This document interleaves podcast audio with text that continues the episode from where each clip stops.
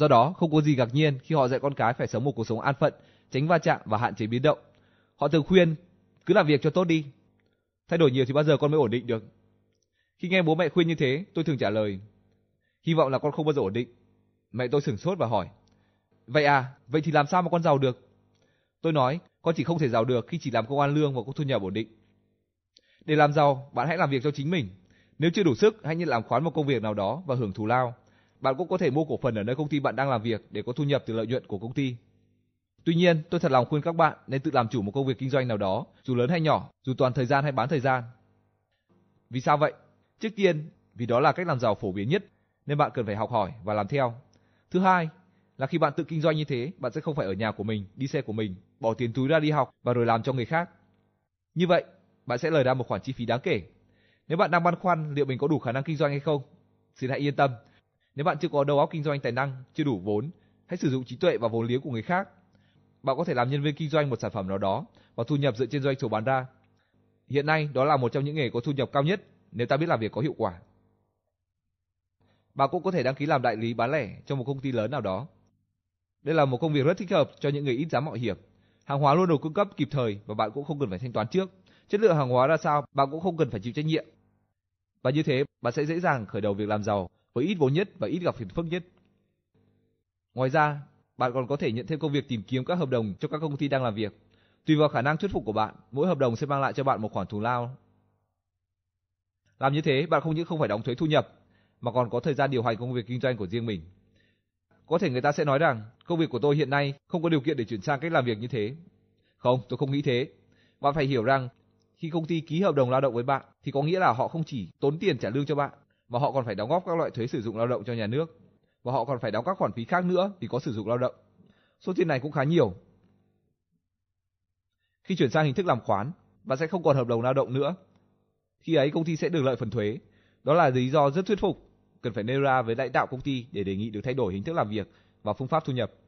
Nói tóm lại, cách thu nhập đúng nhất để làm giàu chính là làm những công việc được trả lương theo hiệu quả, những công việc ăn chia phần trăm lợi nhuận. Bố tôi thường nói, không ai làm giàu nhờ lương cả, mà là nhờ bổng. Bổng tức là phần trăm mà bạn được hưởng, tùy vào mục tiêu mà bạn đạt được. Bạn luyện tập để có thu nhập theo hiệu quả. Nếu hiện nay bạn đang trong tình trạng làm công ăn lương cố định, hãy lập ra kế hoạch và đề nghị với chủ mình một hình thức làm việc mới. Đó là tham gia cổ phần, chia phần trăm lợi nhuận hoặc ít ra là cũng nhận làm khoán. Nếu bạn đang làm chủ, hãy tạo điều kiện cho phép nhân viên của mình trở thành cổ đông. Khi thu nhập của người lao động phụ thuộc vào lợi nhuận của công ty, họ sẽ làm việc thật sự hiệu quả vì chính bản thân họ. Nếu bạn làm công ăn lương mà cảm thấy không được trả lương xứng đáng với công sức mình bỏ ra, hãy khởi sự công việc kinh doanh cho chính bạn. Có thể lúc đầu là bán thời gian, dần dần tập trung rồi sau đó mở rộng kinh doanh. Chỉ có như thế mới giàu được các bạn ạ. Hãy tuyên bố, tôi chọn cách thu nhập theo hiệu quả. Tôi đã có tư tưởng triệu phú.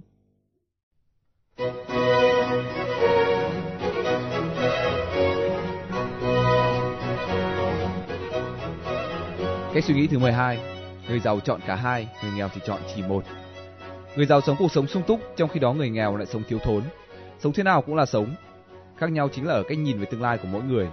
Người nghèo và tầng lớp trung lưu nghĩ rằng cuộc sống thì mênh mông, mà sức người thì nhỏ bé. Con người không thể có được tất cả.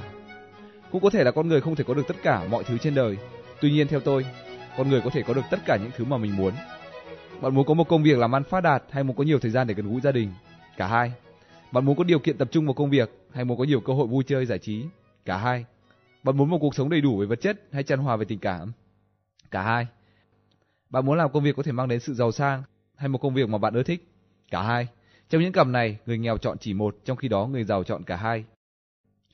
Người giàu tin rằng bằng năng lực sáng tạo của mình, họ có thể đạt được trọn vẹn cả hai mặt của bất cứ việc gì trong cuộc sống. Trong bất cứ tình huống nào, bắt buộc phải chọn một trong hai, họ đều tự hỏi, làm sao để có được cả hai? Hãy học hỏi theo cách suy nghĩ này.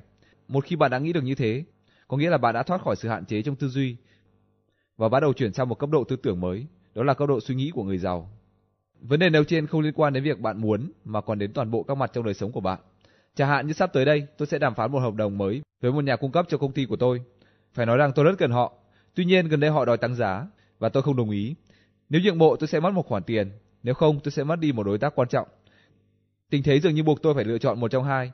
Tuy nhiên tôi đã thay đổi tư tưởng, tôi muốn có cả hai. Sắp tới đây tôi sẽ tìm đủ mọi cách để đạt được điều đó trong quá trình đàm phán. Tôi sẽ vừa không mất tiền vừa giữ được đối tác. Vài tháng trước, tôi quyết định mua một biệt thự nghỉ mát ở Arizona. Thế là tôi tìm kiếm tất cả những thông tin về nhà đất ở đó với ý định mua một căn nhà với giá 1 triệu đô. Một công ty môi giới đã giới thiệu cho tôi một số lựa chọn, tuy nhiên căn nào cũng có giá hơn 3 triệu. Nhiều người trong tình huống này thường chọn cách từ bỏ ý định để không phải tốn tiền. Tôi thì khác, tôi gọi điện đến chủ của những ngôi nhà đó và trực tiếp thỏa thuận giá cả. Lúc đầu họ không đồng ý và từ chối một cách thẳng thừng. Tôi cũng không vội mua mà cũng không từ bỏ ý định. Tôi chờ đợi. Một tháng sau, một người trong số họ gọi điện đến và đồng ý bán với giá rẻ không ngờ, 800.000 đô. Điều đáng nói là căn nhà ấy rất vừa ý tôi. Như thế tôi đã có được cả hai, nhà như ý và giá hợp lý. Tôi đã từng nói với bố mẹ rằng tôi không muốn khổ sở trong công việc mà tôi không thích. Tôi khẳng định sẽ làm giàu bằng công việc hợp sở thích của mình. Khi ấy họ thường phản ứng, con đang mơ đấy à, đời không bao giờ toàn vẹn cả con trai ạ. Họ còn nói công việc là công việc, sở thích là sở thích. Hãy chịu khó kiếm sống, thời gian còn lại là dành cho sở thích. Khi ấy tôi nghĩ, nếu mình nghe theo bố mẹ thì cũng nghèo như bố mẹ. Không, mình sẽ có tất cả, cả công việc lẫn sở thích. Thời gian sau đó, cũng có lúc tôi phải làm những công việc mình không thích để kiếm sống. Tuy nhiên, dù thế nào đi nữa, tôi cũng không từ bỏ ý định muốn đạt được cả hai. Cuối cùng, tôi đã có thể làm giàu bằng công việc mà mình yêu thích. Cho đến bây giờ, tôi tin chắc rằng con người có thể hoàn toàn có được cả hai, ít nhất là trong công việc. Việc đạt được cả hai như thế có ý nghĩa quan trọng trong cuộc đời con người, nhất là trong vấn đề làm giàu. Người nghèo và trung lưu cho rằng họ buộc phải lựa chọn giữa tiền bạc và những phương tiện khác của cuộc sống. Kết quả là họ tin rằng tiền bạc không quan trọng. Nói rằng tiền bạc không quan trọng là sai lầm. Như tôi đã từng nói, chân và tay không thứ nào quan trọng hơn thứ nào, mỗi bộ phận đều có chức năng riêng của nó. Đối với tiền bạc cũng thế, không thể so sánh tiền bạc với những thứ khác trên đời được. Có thể ví tiền bạc như một chất xúc tác có tác dụng làm cho mọi việc vận hành trôi chảy. Tiền bạc làm cho bạn cảm thấy an tâm, tự tin và không phải lệ thuộc vào ai cả. Bạn có thể mua những thứ mình thích, làm những việc mình muốn. Có tiền, bạn mới dễ dàng làm những việc tốt để giúp đỡ người khác. Hạnh phúc cũng thế, cũng là một yếu tố quan trọng trong cuộc sống. Người nghèo thường hay lẫn lộn giữa tiền bạc và hạnh phúc. Họ cho rằng đó là hai mặt đối lập, không thể vừa giàu vừa hạnh phúc được. Đây là suy nghĩ sai lầm, bởi vì như tôi đã nói, không thể so sánh chân với tay. Người giàu chọn cả hai, cả hạnh phúc lẫn giàu sang. Họ không đối lập hạnh phúc với tiền bạc. Họ hiểu rằng một cơ thể hoàn thiện không thể thiếu chân lẫn tay. Đó là một sự khác biệt nữa mà bạn cần nhận ra. Người nghèo và tầng lớp trung lưu cho rằng để có tiền bạc thì phải trả giá bằng hạnh phúc, do đó chỉ nên giữ lấy hạnh phúc và bỏ qua việc làm giàu. Chính vì suy nghĩ như thế nên cuối cùng những người nghèo chẳng có gì cả, cả tiền bạc lẫn hạnh phúc. Vì sao vậy? Vì nếu cuộc sống quá túng quẫn, ta sẽ không còn sức lực để nghĩ đến những điều tốt đẹp nữa. Bạn hãy thử nhịn đói một ngày xem, khi đó bạn sẽ thấy cảnh vật xung quanh như thế nào. Hạnh phúc là gì nếu ta không có thời gian và sức lực để cảm nhận những điều tốt đẹp trong cuộc sống? Cách suy nghĩ phải lựa chọn một trong hai là cách suy nghĩ tệ hại.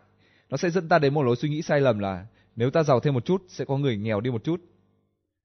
Thật vô lý nếu nghĩ rằng người ta nghèo là vì tất cả tiền bạc đều nằm trong tay người giàu. Tiền bạc là do sự đánh đổi công sức, trí tuệ và thời gian. Ngân hàng chỉ in thêm tiền khi có thêm giá trị được tạo ra trong nền kinh tế. Như vậy sẽ không bao giờ hết tiền cả, chỉ sợ bạn không bỏ công sức mà đổi lấy thôi. Hãy tưởng tượng có 5 người đứng thành một vòng tròn, đề nghị người thứ nhất lấy 1 đồng và mua một món gì đó ở người thứ hai lấy đồng tiền đó mua một món gì khác ở người thứ ba, cứ như thế đi hết một vòng, đồng tiền đó lại quay trở về người thứ nhất. Vậy có ai bị thiệt thòi không? Không ai cả, mỗi người đều có một món gì đó đáng giá 1 đồng tiền. Vậy tiền bạc và giá trị của nó không mất đi như suy nghĩ sai lầm trên. Tiền bạc không những không mất đi mà nó còn luân chuyển trong xã hội, giữa người này và người khác. Có thể nói tiền bạc là phương tiện để truyền tải giá trị. Ngoài ra, khi bạn càng làm ra nhiều tiền thì càng có thêm một lượng tiền lưu thông trong xã hội. Như thế những người khác sẽ có thêm tiền để trao đổi giá trị. Khi bạn giàu nắm trong tay một số tiền nào đó thì người khác có một vật, một dịch vụ có giá trị tương đương với số tiền đó.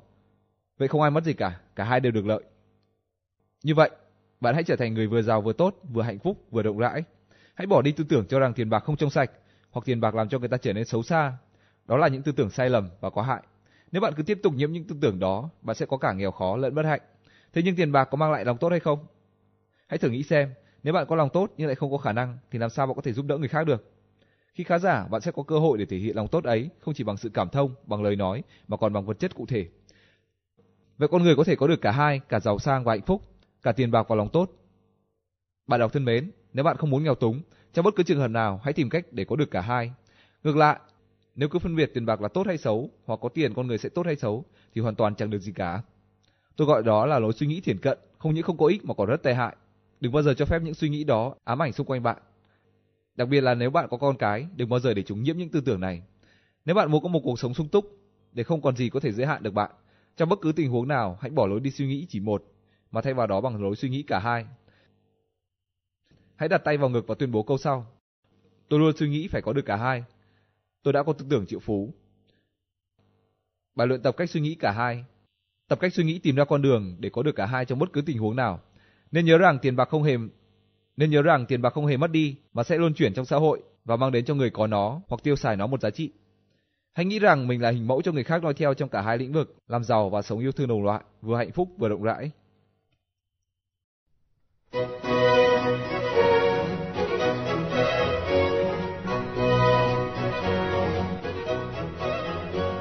Cách suy nghĩ thứ 13. Người giàu chú trọng đến sự phát triển cả một sự nghiệp, người nghèo chỉ tập trung vào thu nhập bình quân. Khi đề cập đến vấn đề tiền bạc, người nghèo thường hỏi nhau, thu nhập của bạn là bao nhiêu một tháng? Ít ai hỏi gia tài của bạn lớn cỡ nào. Cách hỏi đó chỉ có ở những người giàu. Tầng lớp thượng lưu thường trò chuyện với nhau về vấn đề tiền bạc bằng những câu như: anh ấy vừa bán một số cổ phiếu trị giá 3 triệu đô, cô ấy đã bán lại công ty và được 20 triệu đô. Công ty đó đang cổ phần hóa với tổng giá trị 30 triệu đô.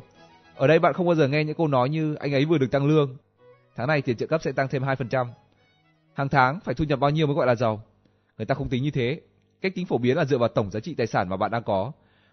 Đó là tất cả những thứ bạn đang sở hữu, bao gồm cả tiền mặt lẫn giá trị đầu tư như cổ phiếu, trái phiếu. Ngoài ra còn có nhà bạn đang ở, xe bạn đang đi, trang sức bạn đang mang trên người. Hãy cộng lại rồi quy ra tiền mặt và trừ giá trị cũng bằng tiền mặt những thứ bạn đang nợ. Phần dư ra sẽ là tổng giá trị tài sản của bạn. Người giàu hiểu rằng có một khoảng cách rất lớn giữa thu nhập lao động và tổng giá trị tài sản. Thu nhập lao động rất quan trọng, tuy nhiên nó chỉ là một trong 4 yếu tố chính của tổng giá trị tài sản. Các yếu tố còn lại là tiền tiết kiệm, giá trị đầu tư và giảm tiêu xài. Muốn vun đắp cho tổng giá trị tài sản, ta phải chú trọng phát triển đồng đều cả 4 yếu tố ấy, không thể xem nhẹ bất cứ yếu tố nào. Sau đây, chúng ta sẽ cùng xem xét từng yếu tố cụ thể. Yếu tố thứ nhất, thu nhập. Thu nhập được chia thành hai dạng: thu nhập chủ động, tức là thu nhập lao động, và thu nhập thụ động. Thu nhập lao động là số tiền bạn bỏ công sức và thời gian để có được. Thu nhập này là tiền lương hàng tháng nếu bạn là người làm công và lợi nhuận kinh doanh nếu bạn làm chủ. Thu nhập lao động sẽ là yếu tố quan trọng đầu tiên, bởi vì nếu không có nó sẽ không có ba yếu tố kia. Thu nhập lao động giúp ta có cơ sở để tiết kiệm và đầu tư. Tuy nhiên, nó cũng chỉ là một phần của tổng giá trị tài sản. Điều không may là người nghèo và giới trung lưu chỉ biết đến mỗi thu nhập lao động, họ không biết đến những yếu tố khác, do đó họ không thể giàu được. Một dạng khác của thu nhập, đó là thu nhập thụ động. Đó là số tiền bạn có được mà không cần hoặc ít phải nỗ lực hết mình. Chúng ta sẽ bàn thêm về vấn đề này ở phần sau. Yếu tố tiếp theo của tổng giá trị tài sản là tiền tiết kiệm. Đây cũng là yếu tố rất quan trọng. Có thể bạn kiếm được nhiều tiền, nhưng nếu bạn không biết cách giữ tiền, như vậy bạn cũng không thể nào giàu được. Nhiều người có thói quen xài tiền rất phung phí, kiếm được bao nhiêu tiêu hết bấy nhiêu. Họ chọn cách hưởng thụ nhất thời thay vì lo xa. Những người thuộc loại này sống theo ba phương châm: một là đây chỉ là số tiền lẻ, xài hết cho xong; hai là người ta xài đến đâu mình xài đến đó; ba là có quá nhiều thứ để trang trải, không thể tiết kiệm ngay bây giờ được. Như vậy nếu không có thu nhập sẽ không có tiết kiệm, nếu không có tiết kiệm sẽ không có yếu tố thứ ba là giá trị đầu tư. Một khi đã tiết kiệm một phần thu nhập của mình, bạn sẽ có cơ sở để chuyển sang đầu tư. Đây là giai đoạn quan trọng trong quá trình làm giàu. Càng đầu tư hiệu quả, lợi nhuận càng tăng nhanh. Người giàu thường tập trung công sức và thời gian nghiên cứu để tìm hiểu các hoạt động đầu tư. Họ cũng rất hãnh diện về thành tích đầu tư của mình. Ngược lại, người nghèo thường cho rằng đầu tư chỉ là hoạt động dành riêng cho những người giàu, những người có vốn. Đó là lý do họ không chịu nghiên cứu, học tập cách đầu tư. Yếu tố cuối cùng là đơn giản hóa chi tiêu, tức là giảm tiêu xài. Đây là yếu tố liên quan trực tiếp đến việc tiết kiệm tiền bạc. Hãy xây dựng một lối sống giản dị, hãy cắt giảm các nhu cầu vật chất. Khi ấy, bạn sẽ có thêm một khoản tiết kiệm dành cho đầu tư. Su là một khách hàng quen thuộc của tôi. Năm mới 23 tuổi, Su đã có một quyết định rất sáng suốt là mua một căn nhà với giá 300.000 đô. 7 năm sau, Su bán lại căn nhà ấy và được 600.000 đô. Như vậy là lời ra 300.000. Su lại định mua một căn nhà khác và chờ đợi thời cơ. Tuy nhiên, sau khi tham gia khóa học của tôi, Su đã thay đổi ý định. Nhận ra rằng nếu sử dụng số vốn này để mua cổ phần ở một công ty nào đó, đồng thời đơn giản hóa lối sống, cô sẽ có một cuộc sống vừa nhàn hạ vừa có thu nhập cao. Ngoài ra cô cũng không cần phải đi làm nữa. Su thực hiện theo kế hoạch ấy và giờ đây, Su vẫn còn đi làm nhưng là vì sở thích chứ không phải là vì thu nhập. Một năm Su chỉ làm việc 6 tháng, thời gian còn lại là dành cho việc hưởng thụ những ngày nắng đẹp ở những bờ biển vùng nhiệt đới. Ở đó, Su không chỉ nghỉ ngơi mà còn có cách kiếm tiền mới. Cô không ở trong những phòng khách sạn xa hoa đắt tiền như những du khách phương Tây khác, mà ở chung với nhà dân bản xứ. Như vậy, ngoài việc tiết kiệm thêm một khoản tiền mới, cô còn có thêm nhiều hiểu biết về văn hóa. Thế đấy các bạn ạ, hạn chế chi tiêu cũng là một cách kiếm tiền. Cần phải làm gì để hưởng thụ cuộc sống hạnh phúc thật sự? Nếu bạn cần sống trong xa hoa, mua 3 căn nhà và sở hữu những chiếc xe, quanh năm suốt tháng đi du lịch vòng quanh thế giới, nếu bạn cần như thế để hưởng thụ, để có một cuộc sống hạnh phúc, thì tôi xin đảm bảo rằng sẽ còn lâu bạn mới đạt được một hạnh phúc thật sự. Ngược lại, nếu bạn biết cách đơn giản hóa các nhu cầu trong thời điểm hiện tại để tập trung vào việc làm giàu, thì bạn sẽ sớm giàu và nhanh chóng có một cuộc sống sung túc. Khi ấy, bạn có thể tự đáp ứng các nhu cầu của mình, đó mới là hạnh phúc thật sự. Tóm lại, để xây dựng một tổng giá trị tài sản, bạn phải chú trọng phát triển cả 4 yếu tố trên. Hãy hình dung tổng giá trị tài sản giống như một chiếc xe hơi và 4 bánh của nó là 4 yếu tố đã nói. Chiếc xe này không thể chạy nhanh được nếu chỉ thiếu một bánh. Vì sao tôi lại minh họa việc này bằng hình ảnh một chiếc xe? Bởi vì khi ta có tổng giá trị tài sản một chiếc xe đầy đủ, thì ta cần phải giúp đỡ người khác, như là cho đi nhờ xe. Đó là ý nghĩa tốt đẹp của việc làm giàu. Tuy nhiên, người nghèo và tầng lớp trung lưu chỉ biết mỗi yếu tố thu nhập. Họ cho rằng cách làm giàu duy nhất là có thu nhập cao, phải kiếm thật nhiều tiền. Có một điều họ chưa hiểu là nếu không biết tiết kiệm tiền và không biết đầu tư, thì thu nhập luôn tỷ lệ thuận với chi phí. Càng thu nhập cao thì càng muốn tiêu xài nhiều. Ngoài ra, tiêu xài sẽ hình thành thói quen hưởng thụ cao hơn, được voi đòi tiên. Đó là quy luật của thói quen chi tiêu phung phí. Nếu bạn có một chiếc xe, khi có tiền bạn sẽ có nhu cầu đổi xe mới. Nếu bạn có một căn nhà, khi có tiền bạn sẽ muốn một căn nhà mới, tốt hơn, đẹp hơn. Mỗi năm bạn có vài ngày nghỉ ngơi và đi du lịch. Khi có tiền bạn sẽ cần thêm nhiều thời gian để nghỉ ngơi hơn. Như vậy, chỉ biết có thu nhập thì không thể giàu được. Cụm từ làm giàu ở đây nói đến thu nhập hay tổng giá trị tài sản, chính là tổng giá trị tài sản. Hãy xác định việc làm giàu là xây dựng một tổng giá trị tài sản lớn hơn là việc phải có một nguồn thu nhập cao hơn. Vậy nhiệm vụ của bạn là xây dựng cho mình một tổng giá trị tài sản và không nên chỉ biết đến thu nhập. Hãy định giá lại toàn bộ những thứ bạn đang có nhằm có kế hoạch sử dụng chúng bằng phương pháp như sau. Hãy lấy một tờ giấy và ghi tiêu đề là tổng giá trị tài sản. Sau đó hãy vẽ một biểu đồ với khởi đầu là số 0 và kết thúc ở con số mà bạn mong muốn đạt đến. Hãy đánh dấu tổng giá trị tài sản hiện có của bạn ở mức nào. Cứ 90 ngày lại đánh dấu lại một lần. Cứ như thế, sau một quãng thời gian bạn sẽ thấy mình đang giàu lên. Vì sao vậy? Vì bạn đang tập trung vào việc xây dựng tổng giá trị tài sản. Hãy nhớ rằng cái gì càng vận động thì cái đó càng phát triển. Cố gắng tập trung làm giàu, kết quả tốt đẹp sẽ đến với bạn. Bằng cách tập trung vào việc xây dựng tổng giá trị tài sản, bạn sẽ làm cho nó càng phát triển như quy luật vừa nói trên. Hãy tìm một người giỏi hoạch định và nhờ anh ta hỗ trợ xây dựng và theo dõi tổng giá trị tài sản. Người ấy cũng sẽ hỗ trợ bạn tổ chức lại các nguồn tài chính, cũng như tư vấn cho bạn biết cách tiết kiệm và làm cho tiền để ra tiền. Vấn đề là làm thế nào để tìm một người như thế? Cách tốt nhất là nhờ bạn bè, người thân giới thiệu lại nếu họ đã tìm được.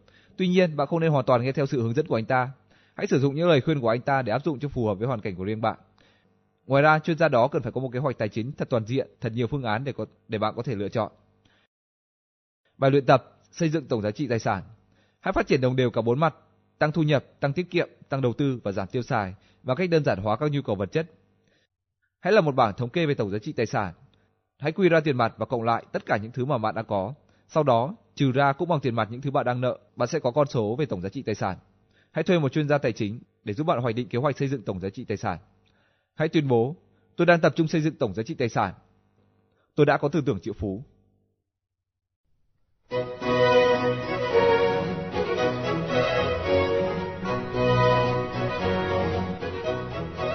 Cách suy nghĩ thứ 14.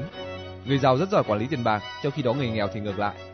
Thomas Stanley, tác giả cuốn sách The Millionaire Next Door, trong một cuộc khảo sát gần đây về thành công của những nhà tỷ phú ở Mỹ, thì người giàu là chuyên gia trong việc quản lý tiền bạc, trong khi đó người nghèo thì hoàn toàn ngược lại. Người giàu không thông minh hơn người nghèo, tuy nhiên họ có thói quen sử dụng tiền rất hay. Như chúng ta đã biết, thói quen được hình thành lúc chúng ta còn nhỏ. Như vậy, nếu bạn có thói quen tiêu xài phung phí, có nghĩa là lỗi là do quá khứ của bạn. Có rất nhiều sự khác biệt trong tư tưởng của người giàu và người nghèo. Tuy nhiên, khác biệt lớn nhất và rõ ràng nhất là ở cách quản lý tiền bạc. Để làm giàu, bạn không chỉ cần biết cách kiếm tiền mà còn phải biết giữ tiền, tức là quản lý tiền bạc. Người nghèo thì hoặc là không biết cách sử dụng tiền, hoặc là tránh đề cập đến vấn đề tiền bạc. Nhiều người không thích quản lý tiền bạc của mình là vì thứ nhất, họ cho rằng như thế là sẽ mất tự do, và thứ hai là vì họ không đủ tiền để quản lý. Trước hết, đối với những người cho rằng tiền bạc làm họ mất tự do, đây là tư tưởng sai lầm, bởi vì quản lý tiền bạc không làm hạn chế con người. Ngược lại, quản lý tốt sẽ làm cho bạn có được tích lũy tài chính. Đến một lúc nào đó, khi đã tích lũy đủ, bạn sẽ không cần phải làm việc này nữa mà vẫn có một cuộc sống an nhàn, sung túc. Như vậy, ai sẽ tự do hơn? Đối với một người không thích quản lý tiền bạc vì nghĩ rằng chưa có đủ, vậy bạn đợi đến khi nào mới quản lý tiền bạc? Quản lý tiền không hề quan tâm đến số lượng tiền là bao nhiêu, càng ít tiền thì ta càng phải quản lý tiền.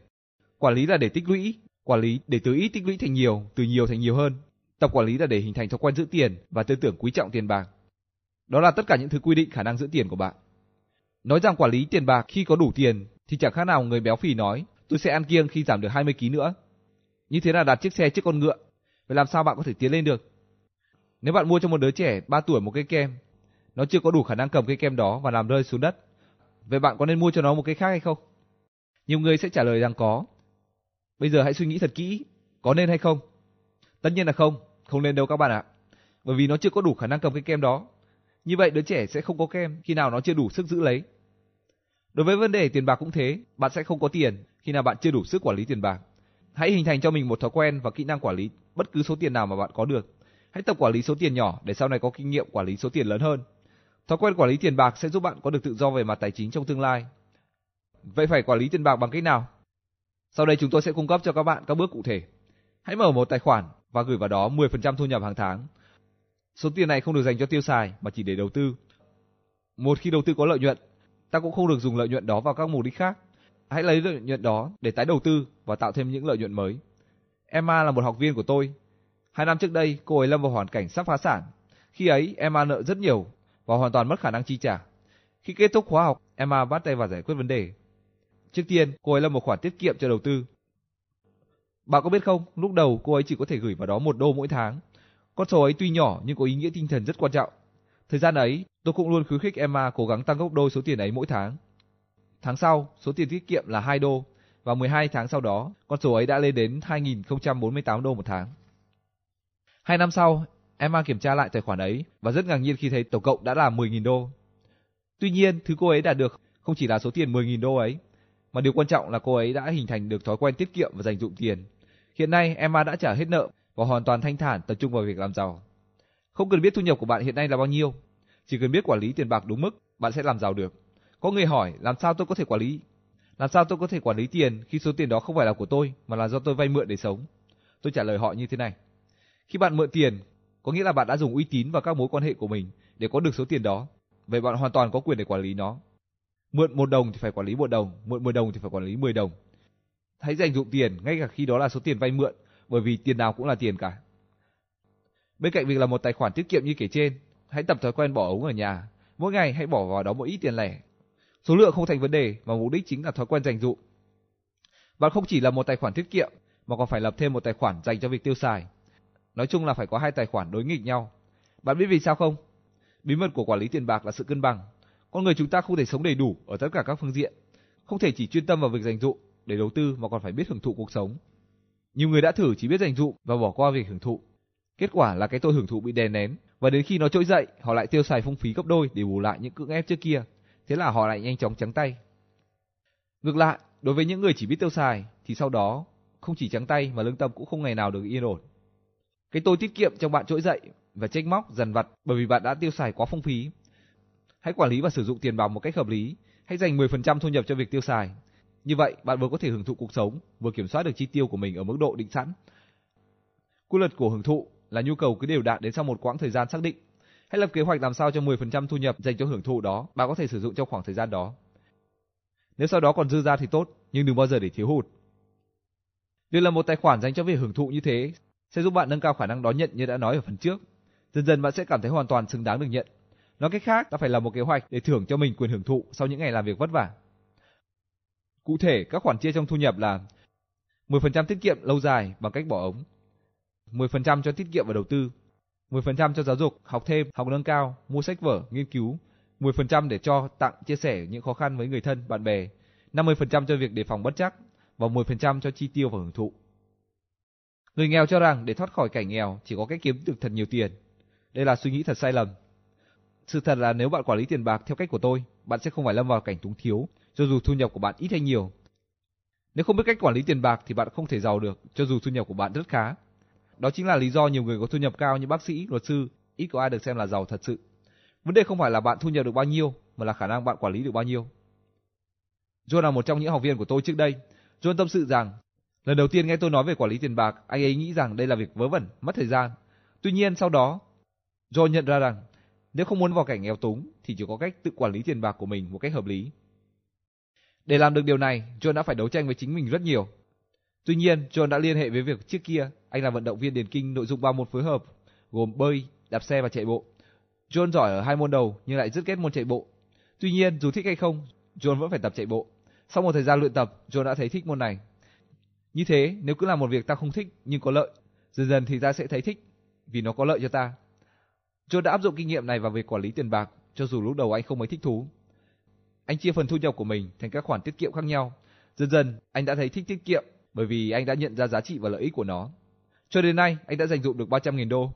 Tuy nhiên, điều quan trọng là anh đã hình thành được thói quen quản lý tiền bạc. Con người trong mối quan hệ với tiền bạc chỉ có 2 khả năng.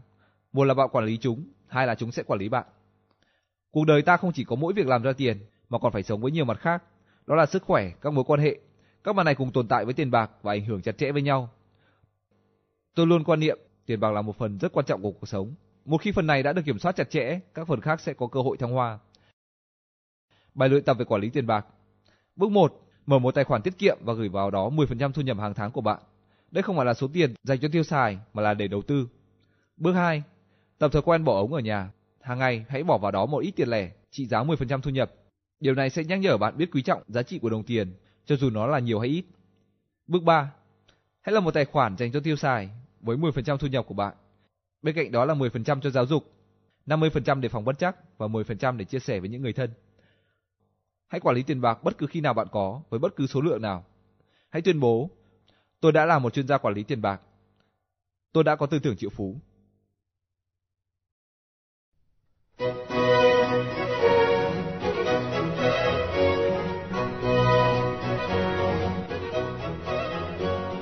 Cách suy nghĩ thứ 15. Người giàu buộc tiền bạc phải làm việc cho họ, người nghèo thì buộc phải làm việc cho tiền bạc. Bạn xuất thân từ một hoàn cảnh như thế nào? Nghèo khó phải làm việc cật lực để kiếm sống, hay là giàu có, sung túc, không cần phải làm việc? Điều này có liên quan đến vấn đề bạn sẽ có mối quan hệ ra sao với tiền bạc. Có nghĩa là bạn làm việc vì tiền, hay để tiền bạc làm việc cho bạn. Đó cũng là một sự khác biệt nữa trong tư tưởng làm giàu. Làm việc chăm chỉ là rất đáng khen và rất cần thiết. Tuy nhiên, chỉ biết chăm chỉ làm việc thôi cũng chưa đủ để làm giàu. Làm sao khẳng định được điều đó? Xin hãy nhìn vào thực tế cuộc sống. Có rất nhiều người, phải nói là có hàng tỷ người trên thế giới này, phải đang làm việc hàng ngày, hàng đêm. Họ phải làm nô lệ cho công việc. Vậy họ có giàu không? Không, đa số họ sống nghèo túng hoặc gần như là nghèo túng. Ngược lại, những người hàng ngày thảnh thơi đi dạo chơi, đi mua sắm, an nhàn hưởng thụ cuộc sống lại là những người giàu. Người giàu không cần phải làm việc cật lực để kiếm tiền. Vì sao lại có cái nghịch lý này? Chúng ta thường nghĩ vì sao phải làm việc à? Làm việc thì mới có tiền để sống, để chi dụng hàng ngày. Không sai. Đương nhiên, nếu biết chi dụng hợp lý, bạn sẽ không cần phải làm việc nhiều mà vẫn có một cuộc sống đầy đủ. Người giàu có thể thoải mái hưởng thụ cuộc sống vì họ biết làm việc một cách khôn ngoan. Họ hiểu và tận dụng được những lợi thế. Họ không trực tiếp làm việc mà thuê người khác làm thay. Nói đúng hơn, họ biết cách buộc đồng tiền phải làm việc cho mình. Vậy người giàu có từng phải làm việc cật lực để kiếm tiền hay không? Có thể là có, tuy nhiên đó chỉ là tạm thời. Họ luôn biết rằng phải làm việc hết sức, để đến lúc sẽ buộc tiền bạc phải làm việc lại cho họ. Tiền bạc càng làm việc cho ta bao nhiêu, ta đỡ phải làm việc đi bấy nhiêu. Nên nhớ rằng tiền bạc là sự đánh đổi. Người nghèo bỏ thời gian và công sức để đổi lấy tiền bạc. Người giàu thì khác. Họ biết cách thay đổi công sức đó bằng những dạng khác mà vẫn đổi được tiền. Những dạng khác đó là công sức lao động của người khác, hệ thống các hoạt động kinh doanh và vốn đầu tư. Khi chưa có tiền, họ làm việc để kiếm tiền và đầu tư. Sau đó để tiền bạc làm việc lại cho mình. Vậy ta phải bắt đầu từ đâu? Hãy bắt đầu bằng việc xác định mục tiêu. Mục tiêu của bạn hiện nay là gì? Kiếm đủ 3 bữa ăn một ngày, thu nhập $100,000 một năm, là tỷ phú trong vòng 10 năm nữa. Không. Hãy xác định mục tiêu là không bao giờ phải làm việc hết sức để kiếm chỉ đủ sống. Nói cách khác, mục tiêu là không phải làm việc cho tiền bạc nữa. Phải làm sao cho thu nhập luôn cao gấp nhiều lần so với số tiền phải xuất phát ra để chi dụng cho cuộc sống. Đến đây chúng ta sẽ cùng nhau tìm hiểu về thu nhập thụ động như ta đã từng đề cập ở phần trước. Thu nhập này có được từ nhiều nguồn. Thứ nhất là buộc tiền bạc phải làm việc cho mình. Có nghĩa là bạn phải dùng tiền đầu tư vào nhiều lĩnh vực, chẳng hạn như cổ phiếu, trái phiếu, tiết kiệm ngân hàng. Nguồn thứ hai là bắt công việc kinh doanh phải làm việc cho mình. Có nghĩa là tổ chức những hoạt động kinh doanh mà từ đó bạn có thể có thu nhập mà không cần phải trực tiếp điều hành. Điển hình là các hoạt động như cho thuê nhà, lấy tiền bản quyền từ việc cho thuê thương hiệu, từ nhuận bút, từ ý tưởng sáng tạo. Ngoài ra, đó còn là sở hữu một hệ thống các dịch vụ trò chơi điện tử, Internet và còn rất nhiều hình thức kinh doanh khác nữa. Những hình thức kinh doanh kể trên mang lại cho ta rất nhiều nguồn thu nhập mà không phải mất nhiều công sức. Ví dụ như hệ thống kinh doanh dịch vụ. Bằng cách này, bạn sẽ không cần phải bỏ ra nhiều vốn. Bạn chỉ cần lập ra kế hoạch ban đầu rồi yên tâm chờ đợi. Thu nhập thụ động là quan trọng như thế. Bạn sẽ khó thoát khỏi sự phụ thuộc vào tiền bạc. Tuy nhiên, nhiều người lại hiểu sai về nó. Họ bỏ ra rất ít thời gian để tạo ra thu nhập thụ động. Vì sao vậy? Lúc nhỏ chúng ta thường được dạy dỗ rằng không nên trông chờ vào những gì tự dưng đến, tức là thu nhập thụ động. Mỗi khi xin tiền, ta thường được nghe hãy làm việc, có làm thì mới có ăn, có nghĩa là phải hướng tới nguồn thu nhập lao động. Ngoài ra, lúc nhỏ ngay cả khi còn đi học, chúng ta chưa từng được giáo dục cách tạo thêm nguồn thu nhập. Tôi còn nhớ lúc còn học phổ thông. Khi ấy, trong những giờ học nghề ngoại khóa, chúng tôi chỉ được yêu cầu làm những món đồ cho thật đẹp, thật khéo để chấm điểm. Không ai dạy chúng tôi phải làm ra những sản phẩm để bán được trên thị trường. Với lối giáo dục xa rời thực tiễn như thế, khi ra ngoài xã hội, học sinh sẽ rất bỡ ngỡ với việc kiếm tiền. Nói chung, chúng ta lúc nhỏ rất ít được giáo dục tư tưởng phải luôn tạo ra thu nhập, kể cả thu nhập thụ động. Và như thế, khi trưởng thành, cố gắng lắm chúng ta mới chỉ biết đến những thu nhập do sức lao động của mình làm ra. Tôi thường khuyên học viên của mình nên chọn hoặc thay đổi công việc sao cho luôn luôn có được nguồn thu nhập thụ động dồi dào. Lời khuyên này có giá trị thực tiễn vì trong thời đại hiện nay có rất nhiều người phải lao động trực tiếp để kiếm sống. Lao động trực tiếp thì không có gì là sai cả. Tuy nhiên, không lẽ bạn muốn lao động cả đời, trong khi người khác thì an nhàn hưởng thụ cuộc sống mà thu nhập vẫn cao hơn bạn? Hãy tranh thủ cơ hội thay đổi nghề nghiệp để có thể tạo thêm càng nhiều nguồn thu nhập thụ động càng tốt. Hãy xem lại phần trên để lựa chọn một nghề mới có thu nhập thụ động ổn định.